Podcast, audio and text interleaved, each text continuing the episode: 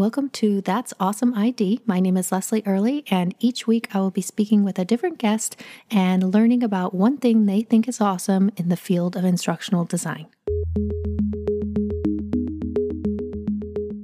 All right, I am super excited today. I have fellow Design by Humanity learning experience designer extraordinaire here with me, uh, Chris Syracuse. Thank you so much for being here, Chris. Yeah, thank you for having me.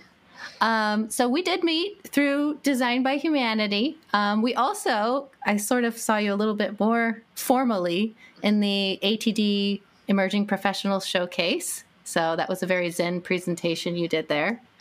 Zen, thank you. I appreciate that. It was. It was very, everyone was just chilled out watching you, you know, man the uh what is that? What is that? Adobe Illustrator. You were doing your Adobe Illustrator jam and everyone was just chilled out watching you and it was awesome that's that's all I can really hope for. I saw some I saw some uh, Bob Ross of graphic design comments, and I think that was the peak of my career, honestly. Yeah, you definitely need to put that on your resume. I, sh- I, should. So, um, you are here today. You would like to talk about kind of cognitive load theory and how that applies to you know our role as instructional designers or e-learning developers. So yeah and this is this is one of those things that i'm kind of new to so um, i'm i'm a, i'm at that stage where i'm just learning things and it's all over the place and i'm making connections like wildly. Um, so you know I definitely want to encourage your listeners. Uh, don't take what I say with a grain of salt. You know, do your own research. But um, you know, as I this is as I understand it, as I see how it relates to visual design. Yeah, and that's kind of um, so you have like the beginner's mind. Yeah, maybe maybe so. Um, and I wonder I wonder if uh, if it could be a boon to my experience with you know applying cognitive load if I could just always have that beginner's mind because uh, that's one of the one of the bigger problems uh, when we're talking about applying cognitive load theory to instructional design is how is the difference between working memory or short-term memory and long-term memory. Um, and you know when we're doing something, we've done something so many times for so long, um, it's loaded into long-term memory, and we can recall it whenever we need to. Um, and, we, and that recall is essentially unlimited. It's easy to underestimate how much information we're giving, because to us that is a schema that is unlimited. We can load as much or as, as little as we want at any time. Um, but to new learners, uh, someone dealing with novel information, your working memory is limited to about two to four elements of information, mm. which is very, which is probably much smaller than most people would expect. Two to four elements. Yeah, and I backing up to what you said about the schema. So this a schema is essentially, you know, someone who's an expert at something they have they have like i'm trying to think of a good metaphor. It's like there's already a framework there's already a scaffold in your brains or a bookshelf let's say. And so you know when you get new bits of information if you're already sort of an expert in your field or what you're learning you just take that new bit of um, information and just set it on the shelf. You know exactly where it goes you know how to organize things and you can slide the new bit in and it's totally organized in seconds but someone who like has no idea and does not have a schema about this topic, you give them, you know, the new piece of information and it's like they have no idea where to put it or how this fits in with everything else, which is like very difficult for a new learner to go through. So Exactly. Yeah. Um, and this applies to just our world as a whole, basically. I mean, schema in the sense um, you, with language, um, you know, if I said car, I don't have to say wheels and tires and, and paint and steel and engines. Like, uh, there's a lot to know, but um, we can recall it instantly. We can almost we can we can understand so many things about the implications of that one object through the one word. Mm-hmm. And new learners don't have that affordance. Uh, so we have to be very conscious. Um, and, and, going back to that two to four elements of information, uh, so when a learner has to process information or when they're dealing with uh, interactivity among elements that's when the limit drops down to about two, two to 4 mm-hmm. I, think, I, think, people like to uh, reference is how phone numbers um, are chunked into sets of data in three three and 4 uh, mm-hmm. in, the us so that makes it easier for us to memorize but that's you know that's a string of seven and it is so there was work before basically john john sweller is the one who came up with this cognitive load theory and there's work before him by george miller that talks about you know seven plus or minus two items uh, mm-hmm. uh, and, and memorization the reason why we now understand it as two to four is that that seven plus or minus two um, refers to unidimensional comparison basically. Um, just sorting memorizing a list of things.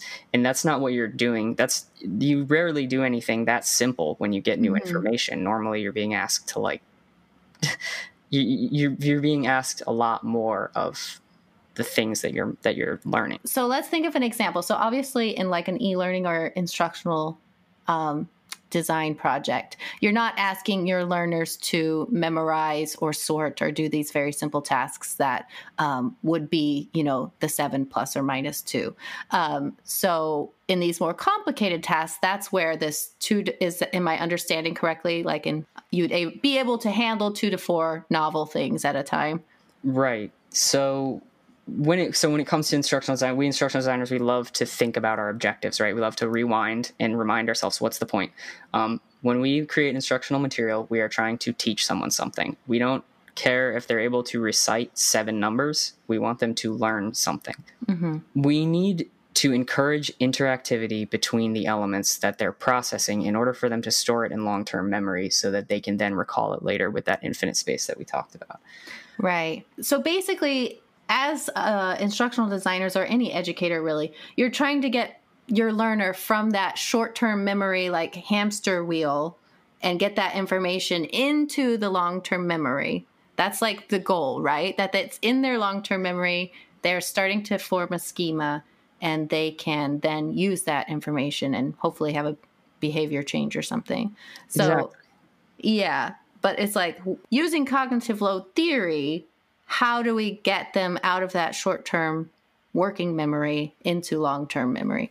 Okay, so yeah, so let me let me riff on it a little bit as I understand it, uh, in, as it relates to visual design. Um, I think a lot of times what we do with graphic design visuals is uh, we we use visuals for what they're great at, which is a puzzle, giving people a puzzle. When we see a picture, we just start we start trying to f- solve solve it. Mm-hmm. If you mm-hmm. have a sentence, you can just read it end to end and you know what it's saying. And that's sort of true for a picture, but it's a little bit more complicated, and you kind of have to start. You have kind of have to to, to decipher and, and, infer a lot of meaning. A lot you have to do a lot more inference, I guess, with a picture than you do with a sentence, depending on you know the level of uh, how abstract the image is. Mm-hmm. And that's what we like to do. I think that's what a lot of instructional designers like to do is give you an image that will get your mind working and churning the information. It'll get you solving these puzzles, and you'll you'll see a, a photo example of someone doing the thing that you're being that's being described in a sentence. But now here the problem with that is you only get four pieces of information. So you have maybe two in your sentence and two or three or maybe four in your picture, um, and you're already overloaded at that point. And what really, what's really important within cognitive load theory are the different types of cognitive load: the uh, intrinsic, the I think it's germane and extraneous. Mm-hmm. So there's some load that's automatically necessary for you to move that move that information into a long-term schema, and some that is uh, just taking up space. That's the extraneous load.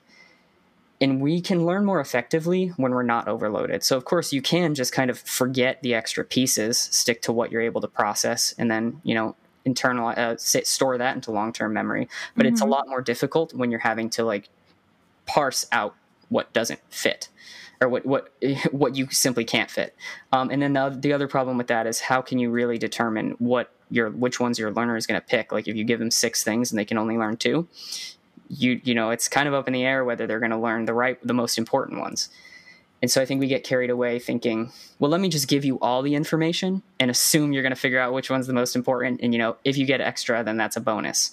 Um, yeah. the way it works. That's good to keep in mind. The other thing I was thinking of is that even if you have only two points on the screen, let's say, and so you're like, okay, this should be well within the cognitive load of my learner. But you have a bunch of interactions in the screen to have to have your learner get even get to those two points. So now those each individual interaction is also sort of a, a novel bit of information that the learner has to process. So you know, if you're trying to teach two things, you don't want them to have to go through like six interactions to get there, right? Exactly. That's exactly um, that brings it full circle to what we talked about with with online learning. Um, that's exactly what's happening now. Is that you just can't get around the fact that people have to learn. To, they have to perform two or three new steps before they get to your information right now. And I think there are some programs, there are some some people out there that are doing this that are kind of approaching this the right way. And I want to I want to mention my master's program is actually, um, and they've kind of always done this. Um, their the program has always been online, and they're aware that new learners are going to have to learn how to navigate the system. And I'll mm-hmm. be the mm-hmm. first to say it's way too complicated. It takes me five clicks to get to my it takes me five clicks to get to whatever i need to do for that day like yeah. just if i want to post a discussion question that's another two or three clicks. So, so I'm seven bits of navigation in, and I don't really have much left to to, to say what I was going to say. You know, I'm kind of got to restart now. Um, and so they they take that the first couple semesters, and they're very easy on you. They mm. don't really mm. ask a lot. Uh, you don't need to be logging in every day and doing tons of things. They ask you to log in twice a week, um, and then you know they give you the, they give you your readings, and basically this is time for me to create that long-term memory schema that I can, you know, next semester I'll be flying through it. I won't, it won't be anything to, to uh, recall that those steps to get logged into my classes. So the first semester sounds like it's it's the training wheels uh, semester, just so that you can understand the LMS that you guys are using. Exactly. Well, that's pretty smart. I mean, that's smart on their their yeah. end. Um, so, if you right now, as you're designing a project, let's say, let's say you were to start right now developing a project, like what goes through your mind as you're trying to apply some of these, some of these um, best practices? Um, I mean, the first thing would be you know, coming from a graphic design standpoint, I want to make it look nice. I'm thinking about the colors, you know, and the and the shapes that I'm going to bring in there. Um, but then the next step is like, do I need it? Do I need any of that? Can I just get rid of that? Um, do I, you know, I'm thinking maybe like I want to have a very interesting looking menu that maybe it displays a progress bar as part of the menu you know um, like lots of lots of looping back uh, like a menu that you can constantly access to jump around and reference things at any point. I don't like to assume people are just going to learn. I, I, want them to be able to look back at the information quickly. Mm-hmm. Um, that's coming from my technical communication background. So moving to instructional design now, I have to turn that off and, and think like, okay, th- the flashy menu is one of my four items. Mm. So maybe I maybe I cut that out and just kind of force them to go through the pro- go through the process and then and then keep that in mind throughout the instructions or the information that I'm giving them that I need to just put less in there. Yeah. Make it not so necessary for them to have to come back and reference it.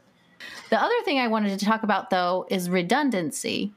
Like having, you know, if you have an image like you were saying and the image is communicating two things, but mm-hmm. the text is communicating two things. And you and it I think maybe a rookie mistake is if the text and the image are communicating the same two things, then we're okay, right? Because it's just two things. But that's not necessarily the case. not yeah, not at all. That's interesting. Yeah, you you point that out. Yeah, um, I feel like it's exactly the opposite. Your your text should your text and image should be a, maybe able to exist on their own, but they shouldn't be comfortable existing on their own. You you should take a little bit from each piece. You should take a little bit away from each piece so that maybe there's this overlap, this Venn diagram. It should it should always add. They should always be adding to each other. Um, so you know it. So you're not reading two things. You're not reading an image and then reading the exact same thing in a, in a text. Um, and it, that's that's a lot. That's kind of difficult to describe uh, what I'm what I'm trying to say. It's a lot easier to show. So right, that's where the visual communication comes in. Um, but a good way to think of it is when you're reading, you can craft the scene however you want it to look in your head. Um, but let's say I tell you someone's wearing a dress and I want you to know the dress is red. I can just have the picture of a red dress. Yeah. I don't have to say it's a red dress. Um, maybe a little bit of a simpler example, but you can probably extrapolate that. Yeah, no, that makes sense. Yeah. Okay, so um for listeners, you know, I know there's so much more to talk about on this topic, and we just kind of scratched the surface here. Um, but do you have any, you know, pointers or takeaways for people uh, who are trying to kind of get into this? Yeah, um, I mean, I'll, I'll, just go with a direct ask. Um, avoid the strokes, drop shadows, and gradients. that is probably you know. Let's keep it simple. Let's let's let's keep people. Let's uh, keep it between two to four elements of information. So there's three. Don't use strokes, shadows, or uh, drop shadows or gradients. Um, it, basically, it's just you know you're trying to create visual interest, but you have to keep in mind that a lot of those things that do create visual interest are items. They're they're they're thing they're elements that we use to make judgments about the world around us. They're textures. When we see a gradient, we might automatically start processing that and trying to figure out is that a piece of metal that I'm looking at or a drop shadow.